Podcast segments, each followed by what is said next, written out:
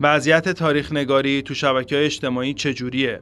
تاریخ نگاری تو زندگی فعالان شبکه های اجتماعی چه تأثیری داره و وظیفه ما در برابر اطلاعات غلط و بروز نشده تاریخی که تو شبکه های اجتماعی منتشر شده چیه؟ پیرو همین موضوع به سراغ فرزانه ابراهیم زاده رفتیم و باهاش صحبت کردیم.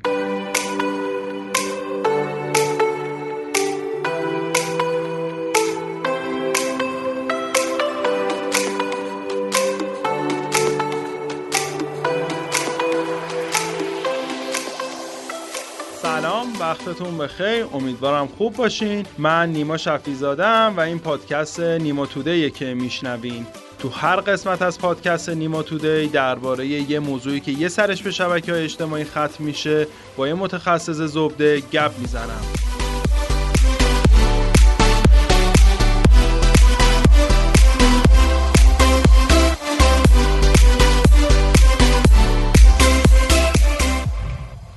امروز شبکه های اجتماعی به مهد افکار عمومی و ارتباطات میان فردی جامعه ایرانی تبدیل شده و به همین دلیل مورد توجه پژوهشگران بسیاری قرار گرفتند. این شبکه ها با تاثیرات اجتماعی متعدد و عمیق به خوراک اطلاعاتی نسل‌های مختلف جامعه تبدیل شده و عموم مردم قالب داده های اطلاعاتی خودشونو درست یا غلط از طریق شبکه های اجتماعی دریافت می‌کنند.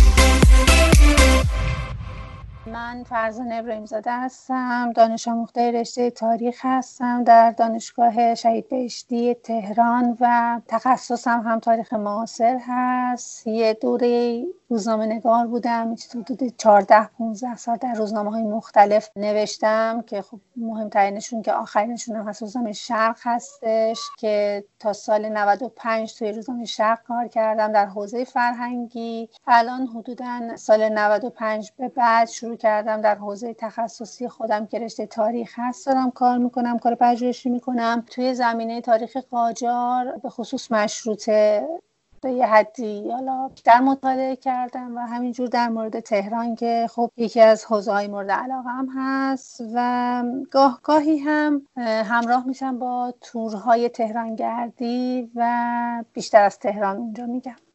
بخوای تاریخ نگاری رو واسمون تعریف بکنی هم منظر تو تاریخ نگاری چی تعریف میشه؟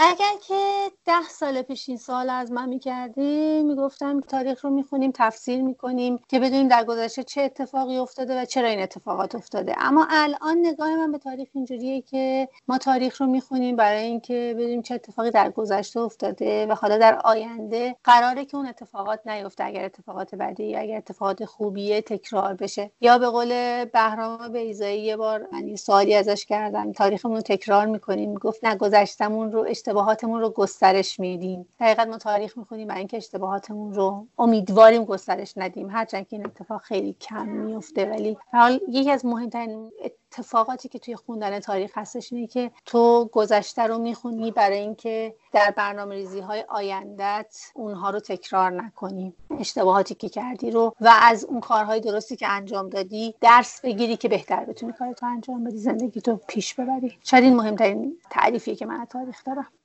می‌تونی بهمون بگی که چه عواملی باعث شد این نگاه تو از ده سال گذشته تا امروز تغییر ایجاد بشه توش؟ آره خب ببین وقتی که تو دانشجوی تاریخ هستی خب فکر می‌کنی که می‌تونی جهان رو تغییر بدی. و فکر می‌کنی که حالا می‌تونی با هر طریقی برای خودت نظریه پرداز باشی. اون ده سال پیش من احساس می‌کردم که باید راجع به هر چیزی نظریه ای داشته باشم. اما کم کم تاریخ برای من اون وجه نظریه پردازش از دست داد. یعنی ما دو تا سوال داریم توی تاریخ که این همیشه بین اساتید مختلف بینش دعواست. یکی چرایی یکی چگونگی. بعضی از اساتید ما میگن اصلا نباید کلمه چرا رو در مورد تاریخ به کار ببری؟ چرا؟ خب اتفاق افتاده تموم شده رفته خب؟ ولی چگونه این اتفاق افتاده؟ می‌دونی تفاوت این دو سوال خیلی چیزه.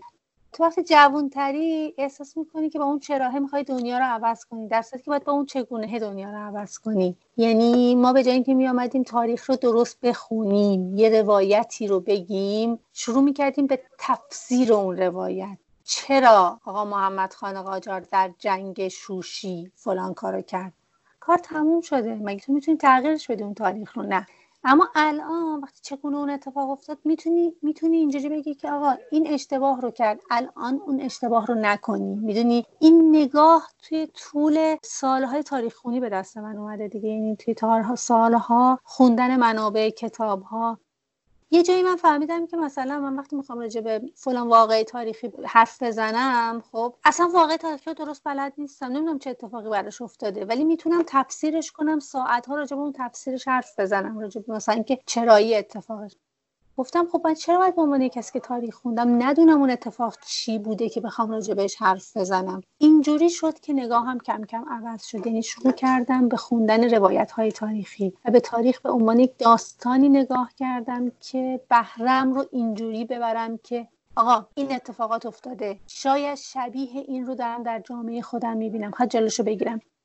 یه نکته هم اضافه کنم به حرفای اولا. ببین ما وقتی راجع به تاریخ حرف می‌زنیم فکر می‌کنیم فقط راجع به گذشته داریم صحبت می‌کنیم. خیلی مفهوم تاریخ مفهوم گسترده تری ما. یه دوره یه سری کارهای پژوهشی می‌کردیم برای یه سری از جاهای دولتی. که می‌رفتیم مثلا قانونهایی که در مورد مثلا دارم میگم تأمین اجتماعی بود و جمع می‌کردیم همه رو دسته بندی می‌کردیم در یک پکیج به اون کسی که سفارش داده بود می‌دادیم. این شاید خیلی کار عجیب غریب بیاد الان من توضیح ولی می‌دونی اون کتاب هایی که نوشته می‌شد اون کسی که می‌خواست قانون گذاری بکنه چقدر دستش رو جلو بود این هم یکی از کاربردهای تاریخه.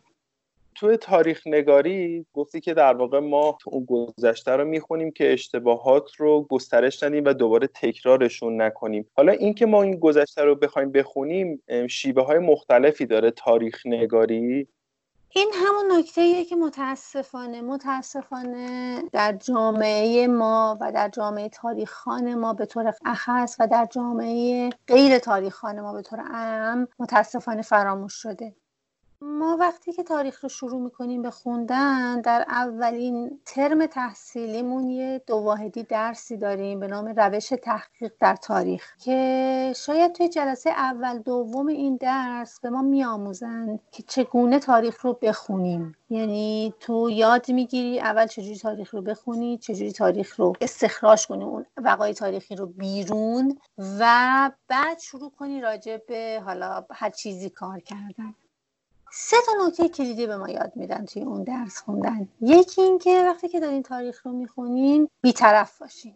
اصل بیطرفی مهمترین درسیه که به یک دانشجوی تاریخ درس میدن. یعنی چیزی که متاسفانه هیچ وقت در, مملکت ما رعایت نمیشه. دلیلش رو حالا بعدا میگم بهت چی هستش. درس دوم اینه که اگه داری تاریخ رو می‌خونی ببین من میگم ما می‌خونیم برای اینکه گذشته رو تکرار نکنیم. ولی زمانی که داریم راجع یه جای تاریخی دوره تاریخی حرف می‌زنیم تو خودت رو باید بذاری جای اون زمان جای اون آدم ها با اون امکانات با اون شرایط جغرافیایی با اون شرایط در حقیقت نوع زندگی. این متاسفانه ببین این چیزیه که ما در تاریخ نگاریمون رعایتش نمی کنیم یعنی مثلا اگر داریم راجع به جنگ گوگمل صحبت می‌کنیم در زمان داریوش سوم نمیریم فکر کنیم آقا ما داریم راجع به 2500 سال پیش صحبت می‌کنیم. داریوش سوم چرا شکست خورد؟ خب میان تفسیر می‌کنیم برای خودمون. آقا یکیمون پاشه بره ببینیم اون منطقه گوگمل چه شکلی بوده. خودتو بذار 2500 سال پیش شرایط چجوری بوده امکانات چجوری بوده. به عنوان یک آدم قرن بیستمی یک اتفاق تاریخی سال مثلا 540 قبل از میلاد رو تفسیر نکن. اینا در واقع روش هایی که خب ما توی تاریخ نگاریمون می‌خونیم و خب این قضاوت هامون رو این دو مورد تحت تاثیر خودش قرار میده. سومین نکته که به ما یاد میدن اینه که منابعتون رو دستبندی کنید و تکیه کنید برای تفسیر تاریختون به منابع دست اول نه منابع تحقیقاتی. یعنی نگذارید هیچ کسی روی ذهنیت شما تاثیر بگذاره که اون دور اصل رو از بین ببرید. کسی این سه تا اصل رعایت بکنه می‌تونه اینجا برسه که تاریخی رو بخونه و بنویسه که حالا می‌تونه در آینده کمک کنه به اینکه مثلا فلان اتفاق نیفته یا فلان برنامه ریزی درست اتفاق بیفته. این در حقیقت اون روشیه که حالا هر کسی باید توی تاریخ انجام بده. این میزانی که به شما آموزش میدن رو فقط فکر می‌کنی برای شماهایی که دانشجو بودید مثلا کافیه یا نه؟ الان فکر می‌کنی که هر کسی باید یه حداقل هایی از تاریخ نگاری رو بدونه. یعنی لازمه اینه که اصلا حتی آموزش ببینن آدمای عادی که اصلا رفتی به رشته تاریخ ندارن. ببین اونجایی که گفتم اینو بعدم به توضیح میدم این همون اشکالیه که وجود داره. ببین باید همه این رو یاد بگیرن. یعنی می‌دونی این یه چیزیه که فکر نمی کنم مسئله اینه که ماها باید یاد بگیریم. این از دبیرستان باید یاد بگیریم. یعنی این سه نکته کلیدی رو حداقل در مورد تاریخ چطور ما در ریاضی مثلا میریم اصول چه می‌دونم جبر و مثلثات و اینها رو مثلا میریم یاد می‌گیریم یا در مثلا علوم تجربی یه سری چیزها رو در دبیرستان یادمون میدن. فکر می‌کنم روش تاریخ خانی رو هم باید در دبیرستان به ما یاد بدن. منتها مشکل بزرگ ما اینه که تاریخ ما رو مردم نمی نویسن تاریخ ما رو حکومت ها می نویسن و از وقتی که تاریخ یک علم در واقع در جامعه اومده توی این 120 سال اخیر که شده یک از دروس تحصیلی ما متاسفانه در کتاب های درسی این رعایت نمیشه. آدم ها خوب تاریخ رو به عنوان چیز می‌خونن. به عنوان همین چیزی که در واقع همین خطایی که من دارم میگم. چون یه زمانی تاریخ رو قاجارها نوشتن یک زمانی پهلوی ها نوشتن یک زمانی در واقع در دوره جمهوری اسلامی نوشته شده. فکر کن اون حاکمیت ها از نگاه خودشون نوشتن. ما به این میگیم تاریخ رسمی.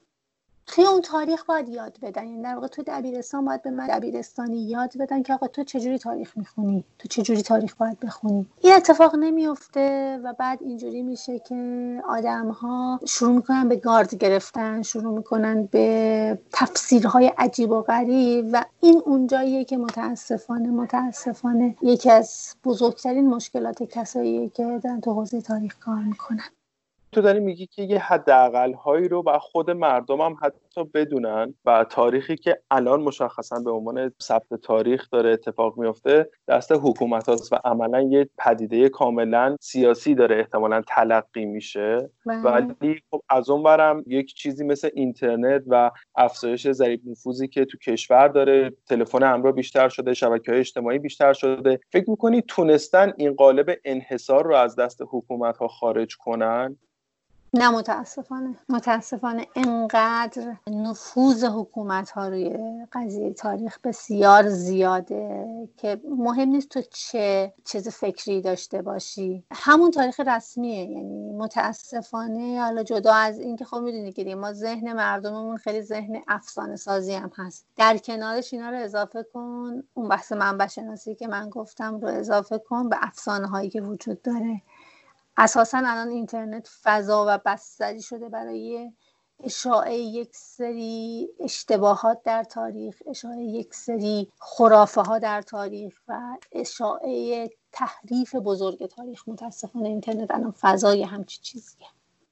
برخلاف مثلا حوزه های دیگه که آدم ها آموزش می‌بینن و آگاهیشون بیشتر میشه معتقدی که اینترنت وجودش و افزایشش باعث نشده که آدم ها بخوان تاریخ نگاری بکنن و اتفاقا داره دامن هم می‌زنه به این موضوع شایع پراکنی در واقع دقیقا.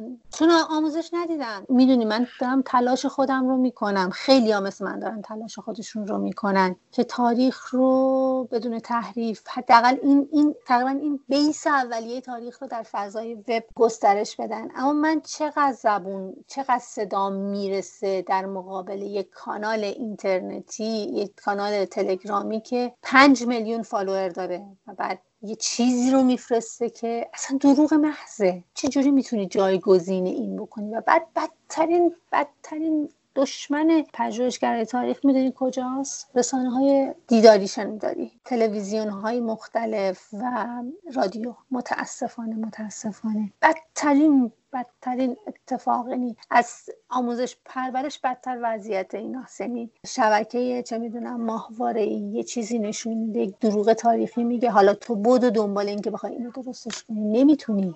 اینقدر مقاومت زیاده در برابر که نمی‌تونی. تلویزیون جمهوری اسلامی یه چیزی نشون میده. دروغ و تحریف تاریخه. تو چجوری می‌تونی جلوی این تحریف رو بگیری؟ هزار نفر میلیون ها نفر اینو می‌بینن. و بعد همین اشتباهات غلط در شبکه های اجتماعی گسترش پیدا می‌کنه. من چقدر می‌تونم؟ من یک آدم. آدم نوعی آدم های مثل من که خب مگه چقدر ما فالوور داریم؟ چقدر آدم اندازه ما مثلا در شبکه بعد مثلا حالا ماها مثلا یه کسی مثل من خیلی تو شبکه اجتماعی فعالم دیگه می‌دونیم می‌نویسم. اما اونایی که خیلی از من باسوادترن خیلی از بهتر از من می‌تونن این کارها رو آموزش بدن. اصلا اهل این چیزا نیستن اهل این شبکه ها نیستن. و تو فکرشو بکن که خب مگه چه جامعه ای رو می‌تونی تو تحت تاثیر خود قرار بدی؟ هرچند که مثلا حالا من مگه می‌تونم همین جامعه 50 هزار نفری فالوور توییتر خودم تغییر بدم. نه آخرین نمونهش قضیه بمباران اتمی هیروشیما بود.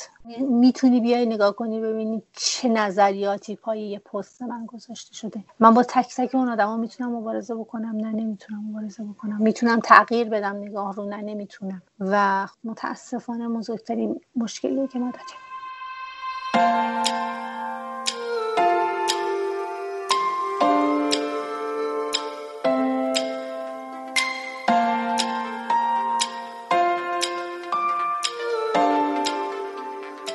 تاریخی که بعد آموزش داده بشه درست آموزش داده نمیشه. اینترنت میاد به جای اینکه کمک بکنه. خود اینترنت هم داره آسیب می‌زنه و عملا هم الان داری میگی که نمیشه باش مقابله کرد. پس راهش چیه؟ راهش اینه که آیا بگیم که خب نمیشه کارش کرد و وضعیت رو ول بکنیم یا اینکه نه قدم اول وقتی که تو یه سوشال مدیا تو یک پیام رسان با یک مطلبی روبرو میشیم چیکار بکنیم قدم اول؟ فکر می‌کنم که ما باید بیشتر از هر چیزی اول از همه هر چیزی رو که می‌بینیم بهش شک کنیم. این نکته نکته مهمیه. مثل همه رشته های چیز مثل همه رشته ها و خب ببین من با اینکه می‌بینی خیلی ناامیدانه دارم صحبت می‌کنم. حالا به خاطر اتفاقاتی که توی چند روز اخیر افتاده من خیلی ناامیدم. یعنی تا اگه دو روز زودتر با من مصاحبه کرده بودی شاید انقدر ناامید نبودم نسبت به شرایط. ولی خب مثلا من خودم همیشه معتقدم که اگر که هیچ کاری نمی‌تونی بکنی تو تیره ترین جای شب یه چراغ روشن کن اون چراغ نور کوچیکه که تابیده میشه. کمک می‌کنه که حداقل تو جلوی پاتو ببینی. من و امثال من داریم تلاش می‌کنیم این چراغ رو روشن کنیم. مهم نیستش که چه اتفاقاتی خواهد افتاد. یه روزایی مثل این روزایی که من الان دارم توش رد می‌کنم خب خسته میشم کار رو ادامه نمیدم نمی‌خوام کار رو ادامه بدم. ولی این تلاش ها رو داریم می‌کنیم. سعی می‌کنیم نگاه آدم ها رو به سوشال مدیا عوض کنیم. چقدر موفقیم و چقدر می‌تونیم تأثیر گذار باشیم؟ ما تلاشمون رو می‌کنیم. آدم هایی هستن که تلاششون رو بکنن. مثلا همین تورایی که من می‌برم خیلی وقتا توی تورا وقتی که میری یه چیزی میگی اولش مقاومت اتفاق میفته ولی آخرش آدما میان و ازت تشکر می‌کنن ازت کتاب می‌خوان ازت می‌خوان که چه کار کنن. هیچ وقت نشده اگه کسی از من کمک خواسته باشه در حوزه تخصصی انجام ندم این کار رو. آدم هایی که علاقه مندن رو سعی کردم که بهشون کمک بکنم. شاید کمکم خیلی زیاد نبوده حتی شاید یک نفر دو نفر رو تونستم تغییر بدم که این در واقع برن دنبال این کار. من فکر می‌کنم که تنها راهش همینه. یعنی من راه دیگه راستش به نظرم نمی‌رسه که راجبش بتونم بگم. اینکه خب آره reaction نشون میدی. من خودم به خیلی از این اشتباهاتی که در واقع توی شبکه های اجتماعی هستش reaction نشون میدم راجبشون می‌نویسم اشتباه رو درست می‌کنم. در حد خودم و این کار رو انجام میدم. ولی فکر می‌کنم که شاید بچه هایی که دیگه فعالتر هستن به خصوص در حوزه بلاگ نویسی اونا هم بیان کمک کنن به اینکه آقا هر مطلبی که دستت میاد اینجوری راحت نفرست برای دیگران. شک کن بهش. بیار یه جا بنویس درسته. شما فکر کنین درسته. به عنوان یک وحی منزل قرارش نده. شاید این مهمترین کمکی که این تنها راهیه که به نظر من می‌رسه. اگه بخوایم مثلا واسه همین شبکه اجتماعی که میگی اطلاعاتی که مثلا راجع به چه می‌دونم نادرشاه میاد یا راجع به چیزای مختلف که میاد چطوری میشه تو فضا آنلاین حداقل در وهله اول واسه کسی نفرستیم؟ ولی اگه خودمون بخوایم از موثق بودنش مطلع بشیم نیاز هستش که یک تاریخ شناس باشیم یا می‌تونیم اندازه که در خودمون گلیممون رو بکشیم بیرون.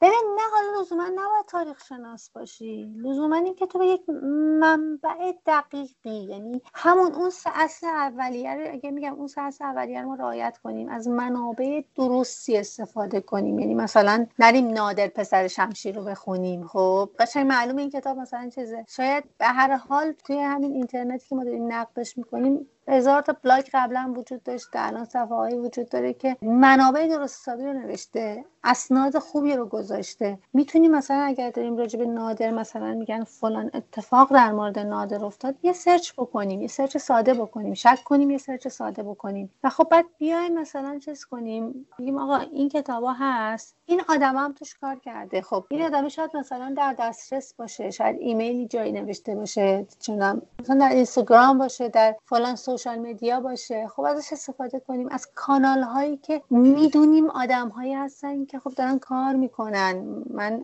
خودم مثلا چهار پنج تا کانالی که follow می‌کنم که خب می‌دونم آدم های معتبری هستن در حوزه تاریخ. یا اگه مثلا کسی اومده یه چیزی نوشته در مثلا فلان مورد تاریخی خب بریم نگاه کنیم ببینی این آدم چقدر کار تاریخی کرده. حالا کتاب نه مقاله داره پژوهش داره این کارو کرده این کارو کرده این پیشینه رو داره. اینا خیلی ساده ایه بازی سرچ ساده هم به دست میاد. کار سختی وجود نداره. فکر می‌کنم با این چیزها شاید بشه یه کمی کمک کرد. ولی شاید بشه با کارگاه هایی که برای مثلا چونم بچه های جوانتر خیلی هم مستعدن خیلی هم وب باز هستن. اهل پژوهشن دوست دارن این چیزها رو. همین بچههایی که حالا خودت بیشتر می‌شناسی باشون در تماسی تو سوشال های در واقع مخصوص خودشون هستن تو حوزه وب نویسی هستن و اینا. یه بخشی هم اینه که میشه با اینا کار کرد. از توانایی اینها استفاده کرد از قدرت اینها استفاده کرد. تا شاید بشه تا یه حدی این نگاه رو در تاریخ تغییر داد. در هر رشته نه فقط تاریخ در هر رشته در هر کاری. من حوزم تاریخ در مورد حوزه تخصصیم حرف می‌زنم. فکر می‌کنم شاید راهاش اینا باشه.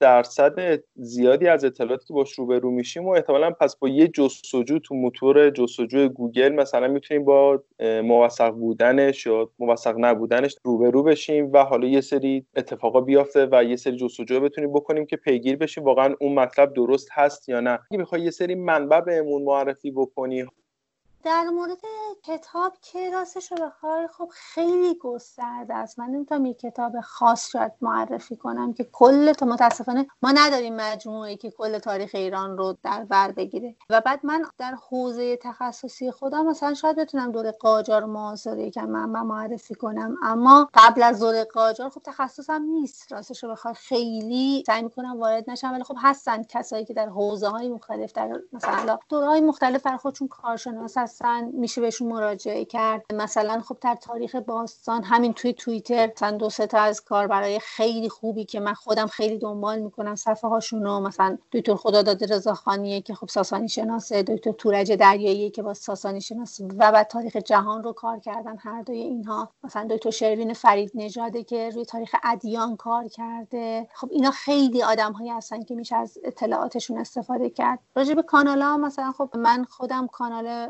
ناف تهرون رو خیلی از دوستان پیشنهاد میدم. حمید رضا حسینی از دوستان منم هستش. در دانشگاه شهید بهشتی من درس خونده. سالهاست داره در حوزه تهران کار می‌کنه و با منابع بسیار خوبی کار می‌کنه و تمام منابعی هم که داره منابع در واقع درجه یکیه. خیلی دقیق و با ظرافت با دقت زیادی مطلب می نویسه در حوزه تاریخ تهران و تاریخ معاصر. این یکی از اون کانالایی که من خودم خیلی پیگیری می‌کنم. یه کانال دیگه هستش قدر های نهانی که اونم منابعی که می‌ذاره خیلی خوبه. مثلا این مجموعه هاروارد که دوستان دارن روش کار می‌کنن خب خیلی مصاحبه های خوبی داره. تاریخ شفایی هاروارد که اگه کسی بخواد به تاریخ شفایی دوره معاصرمون بدونه خب صوتی هم هستش. راحت می‌تونی بذاری گوش کنی صدای این آدم ها رو نظریات مختلف رو بدونی. من خودم مثلا خب خیلی این کانال ها رو فالو دارم و هر مطلبی که می‌ذارن حتما می‌خونم حتما چک می‌کنم این منابع رو و راجبه مثلا حالا اطلاعات بیشتری اگر بخوام می‌تونم مثلا راجع بهش صحبت چیز کنم.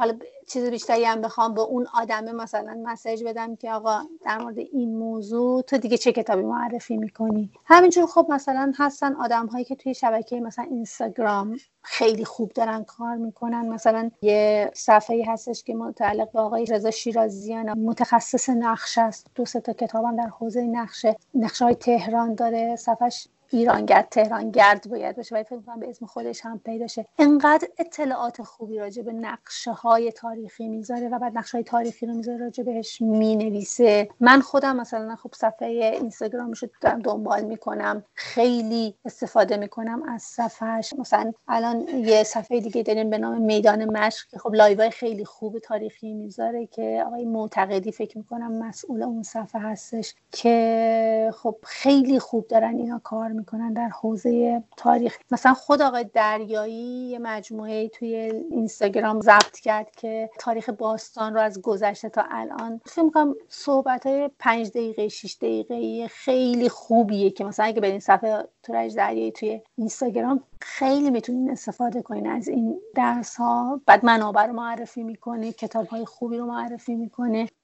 اینا در واقع تنها چیزهایی که من می‌تونم توصیه کنم اگه کسی بخواد کار بکنه بهش مراجعه بکنه. این آدم ها در شبکه های مجازی در دسترسن. مثلا تو پیغام بدی برای خود آقای دکتر دریایی قطعا بهت منابعی رو معرفی می‌کنی که در دسترست باشه. اگر به آقای شیرازیان مثلا سوالی داشته باشه قطعا جواب سوالت رو خواهد داد. فکر می‌کنم این در واقع توصیه هایی که یه جاهایی که می‌تونه کمک کنه که دوستان اگر که دنبال جاهایی هستن که یه کمی معتبر باشه حتما به اینا مراجعه کنن. حتما بیشتر از اینا هستش. من اصلا خیلی نمی‌تونم چیز کنم. قطعا از این آدم ها هم بیشتر از اینا هستن کسایی که خوب و معتبر می نویسن اینا چیزایی بود که الان به ذهن من اومد. گفتم حالا می‌تونم معرفی کنم. دوستانی که در شبکه های مختلف فعال هستن می‌تونن سر بزنن به صفحاتشون و استفاده کنن.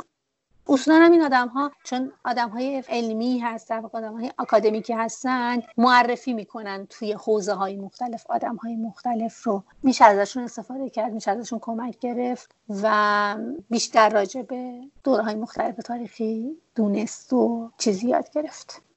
تو در خصوص کسایی که با حجم اطلاعات روبرو میشن یه توضیحی رو دادی. حالا می‌خوام بدونم با کسایی که مثل خودتن و دارن تو این حوزه فعالیت می‌کنن چی کار می‌تونن بکنن؟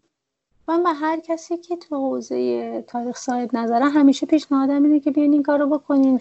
البته من خودم یکی از کسایی هستم که تا الان خیلی مقاومت کردم در برابر پادکست های تاریخی. فقط هم می‌دونی که فقط من با پادکست رادیو نیست کار می‌کنم و نه هیچ پادکست دیگه ای ولی به نظرم میاد که اتفاقا اگر میشه خیلی خوبه که بچه هایی مثل شما که توز فنی مدیا فعال هستیم بیاین کنار آدم هایی قرار بگیرید که حالا مثلا سواد علمیش رو دارن اما توان فنیش رو ندارن و از همین در واقع جاهای کوچیک شروع بشه اطلاعات رو مثلا حالا کمک بگیرن از همدیگه و این کارا رو انجام بدن شاید اینم یکی از راهاش باشه. یعنی اون آدم هایی که شاید کم نامتر باشن. حالا میگم به حال به مدد اینکه خیلی آدم های اینترنت بازی هستیم مثلا خود من خودم رو میگم تا اونجا که بشه حرفمو می‌زنم. ولی خب میگم من شاید در برابر خیلی از بعد دوستانی که دارن تو تاریخ کار می‌کنن سوادی نداشته باشن به نسبت خیلی از دوستانی که سکوت کردن و کارشون رو می‌کنن. شاید از این طریق بشه کارهایی کرد.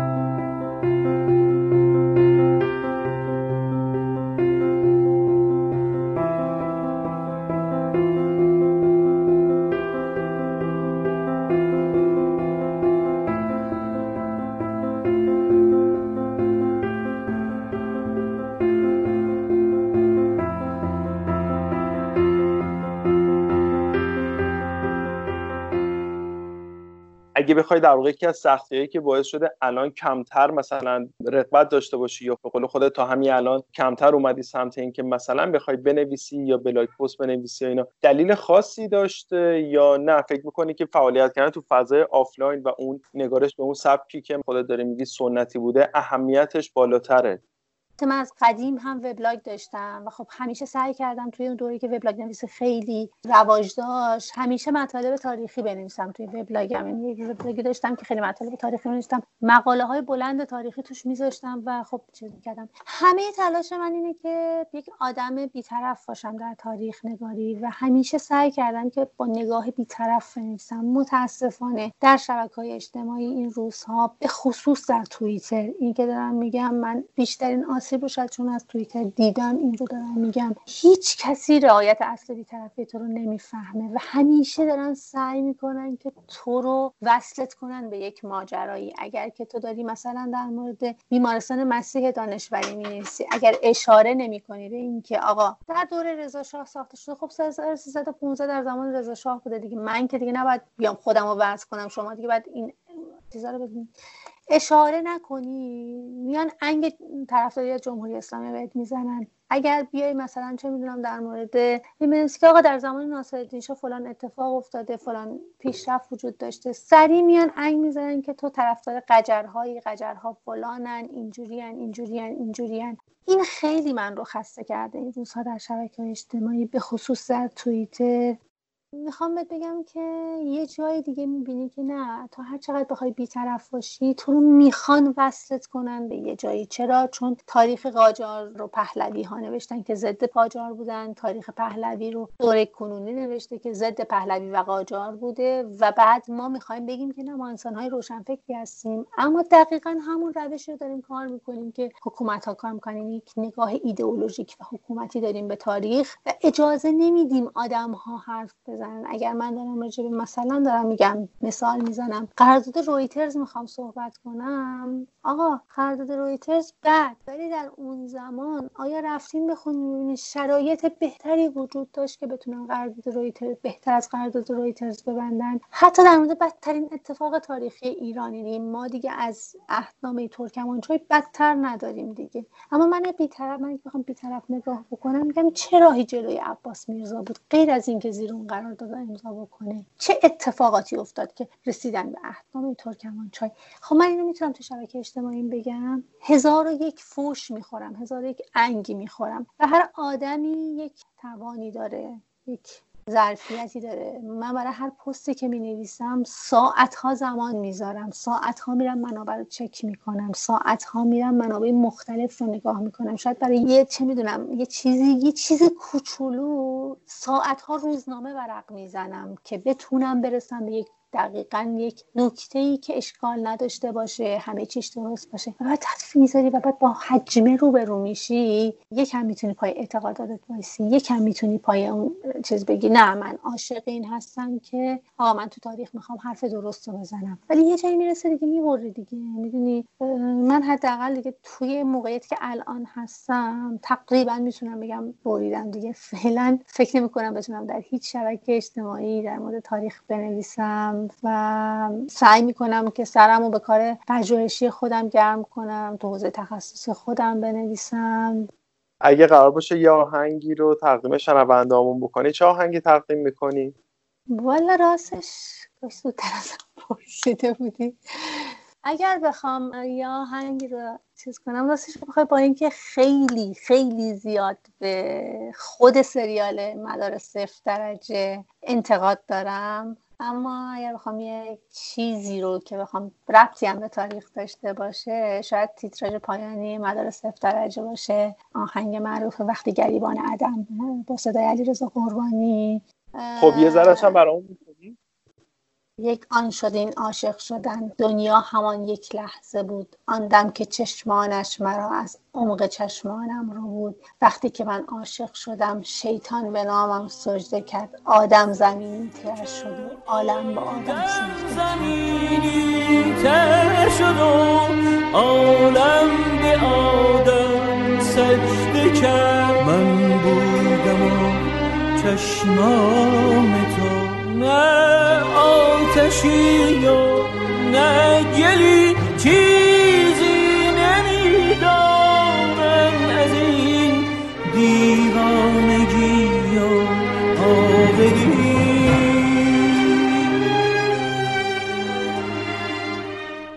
اگه این گپ زدنمون براتون جذاب بوده و فکر می‌کنین می‌تونه برای دوستاتونم کاربردی باشه این قسمت پادکست رو براشون بفرستید. شاید کمی هم بیشتر چیزی در آن سوی یقین. شاید کمی هم کیشتر آغاز و ختم تماشای تو بود. دیگر فقط تصویر من. در من